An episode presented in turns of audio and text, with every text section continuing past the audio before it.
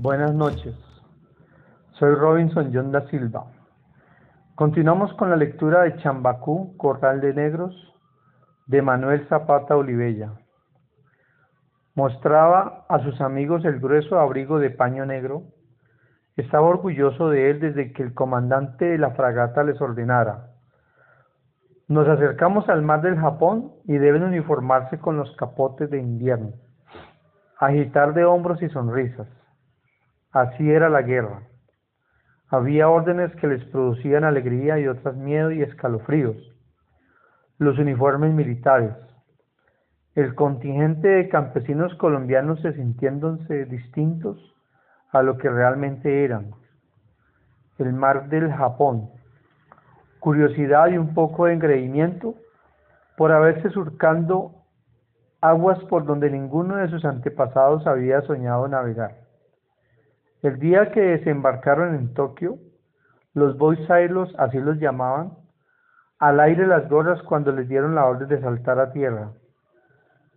Desembarcar con paga de dólares después de tantos días de navegación. Ah, y lo que les habían contado sobre el refinamiento en el amor de las geishas. A lo lejos, la bruma de la mañana y el humo de las chimeneas de fábricas y barcas. Tokio, rascacielos, casitas de cartón, cientos de japonesitas dispuestas a homenajearlos como a verdaderos héroes. Al otro día, José Raquel lo recordaba claramente. Se encogieron como pollos remojados. Al amanecer desembarcaremos en Fusan. Ya sabía lo que era Fusan. Se le oyó contar a los pocos colombianos evacuados del frente de guerra, aquel grupo de paisanos en un hospital militar de Tokio. Había ido allí por orden superior, enfermero. La fortuna de haber trabajado en el hospital de Cartagena como ayudante de enfermería. Debía familiarizarse con los primeros auxilios a los heridos de guerra. El gran hospital militar, evacuados del frente de todas las nacionalidades. El primer contingente que veía de hombres mutilados, los uniformes arrugados, dobladas las bocamangas a nivel del codo o se le escurrían desde el hombro. Espectros en sillas de ambulatorias. Muchos parecían carecer de mangas y pantalones. Realmente no los tenían. La cabeza por encima de los hombros lisos, el busto sobre una silla metálica, si al menos hubieran tenido la cabeza completa. Ustedes no saben lo que es una cara sin dientes, desinflada, un aguacate al que le han sacado la semilla. Nunca han visto unos ojos sin fósforos que te miran como si estuvieran vivos y están muertos, sepultados bajo ojos de vidrio. Ojalá nunca vean unas troneras como embudo donde debían estar las orejas, ni una quijada pelada y sin dientes. Miraban a José Raquel, estremecidos por sus crudos relatos. De vez en cuando escupían horrorizados, la boca abierta aunque las moscas caminaran en sus labios. Los que podían hablar me dijeron sus nombres, o el de su pueblo, porque ya se habían olvidado cómo se llamaban. Boyacá, Nariño, Cundinamarca. Desde luego habían antioqueños que se llamaban Medellín.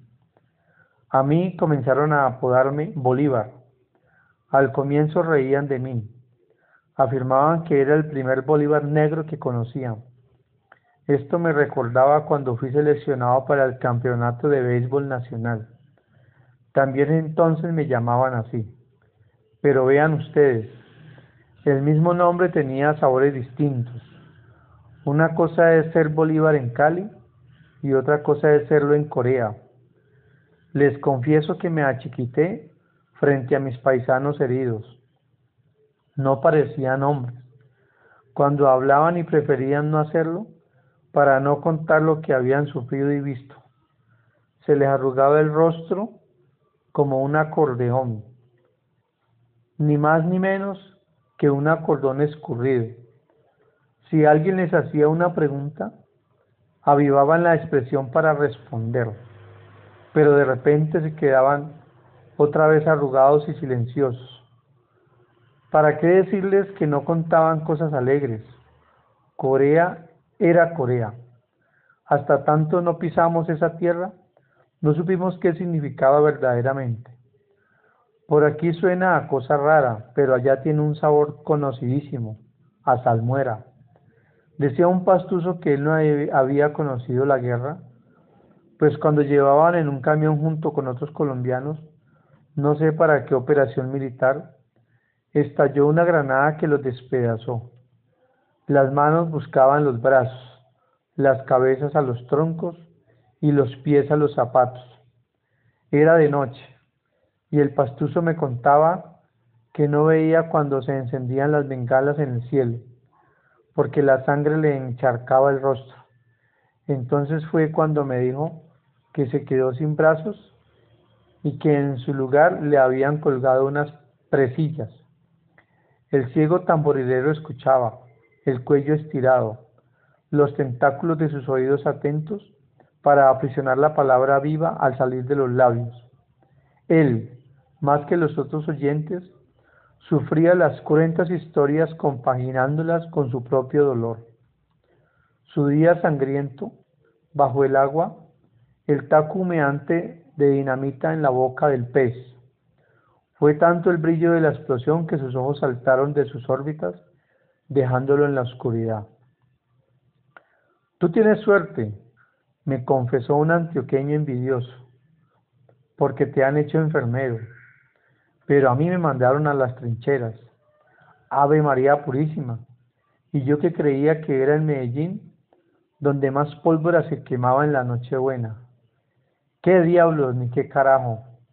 Los chinos estuvieron festejando el nacimiento del niño con artillería pesada. La noche quería cerrar los párpados y los hijos de perra no la dejaban, encendiéndole una granada a cada pestañear.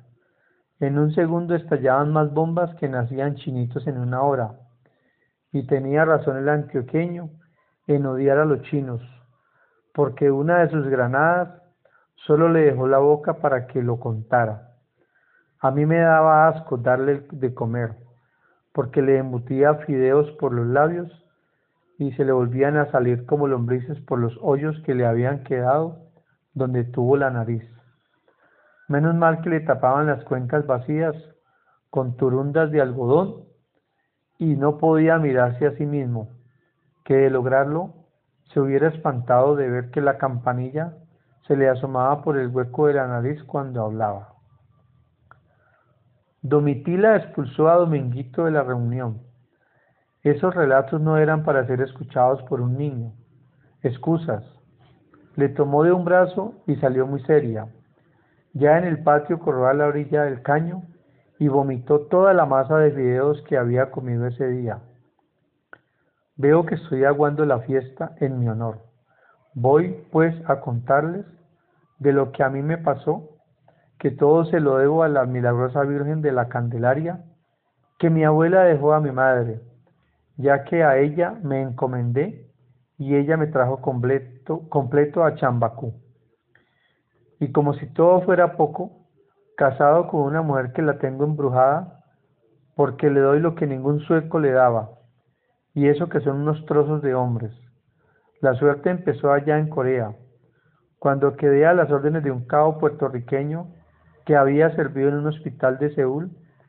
Las cosas que me enseñó se le agradeceré todos los años de mi vida. Mira, Colombia, me dijo. Así nos llamaban los yanquis de tal manera que uno tenía nombre y apellido distintos.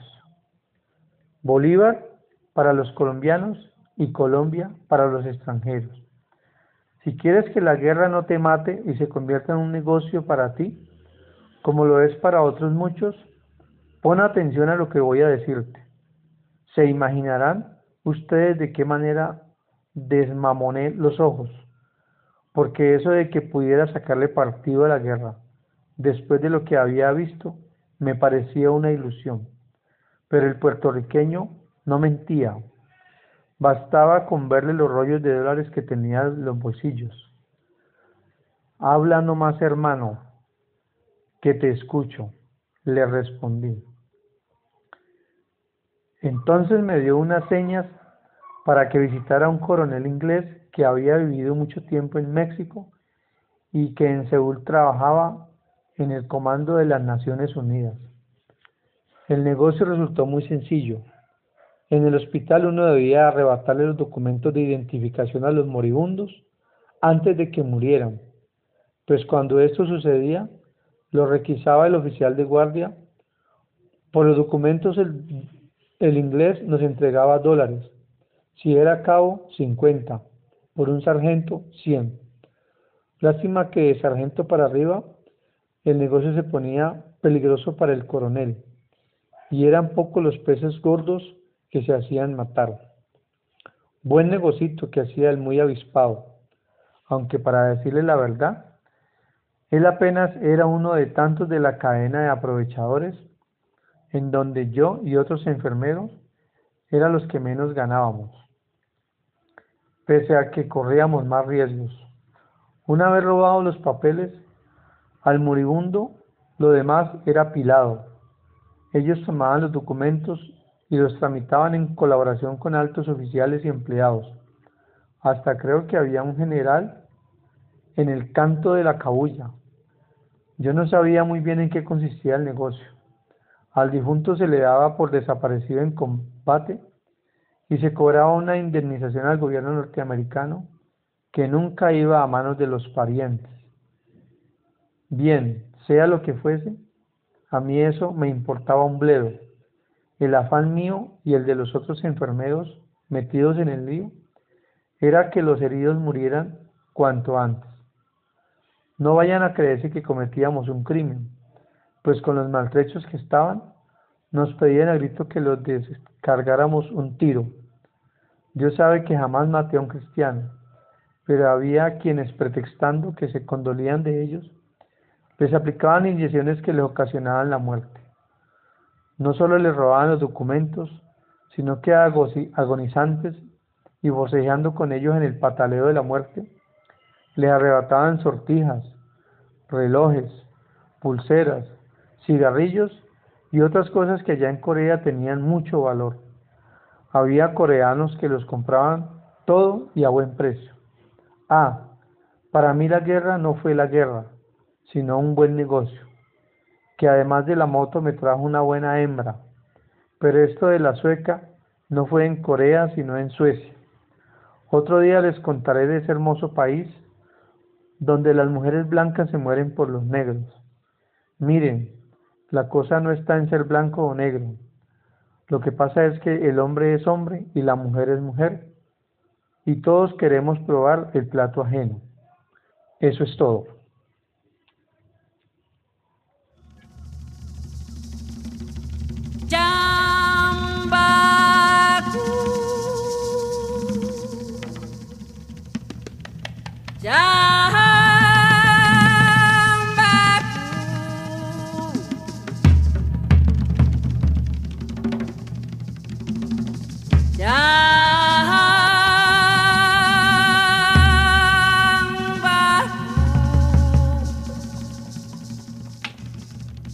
La historia la escribes.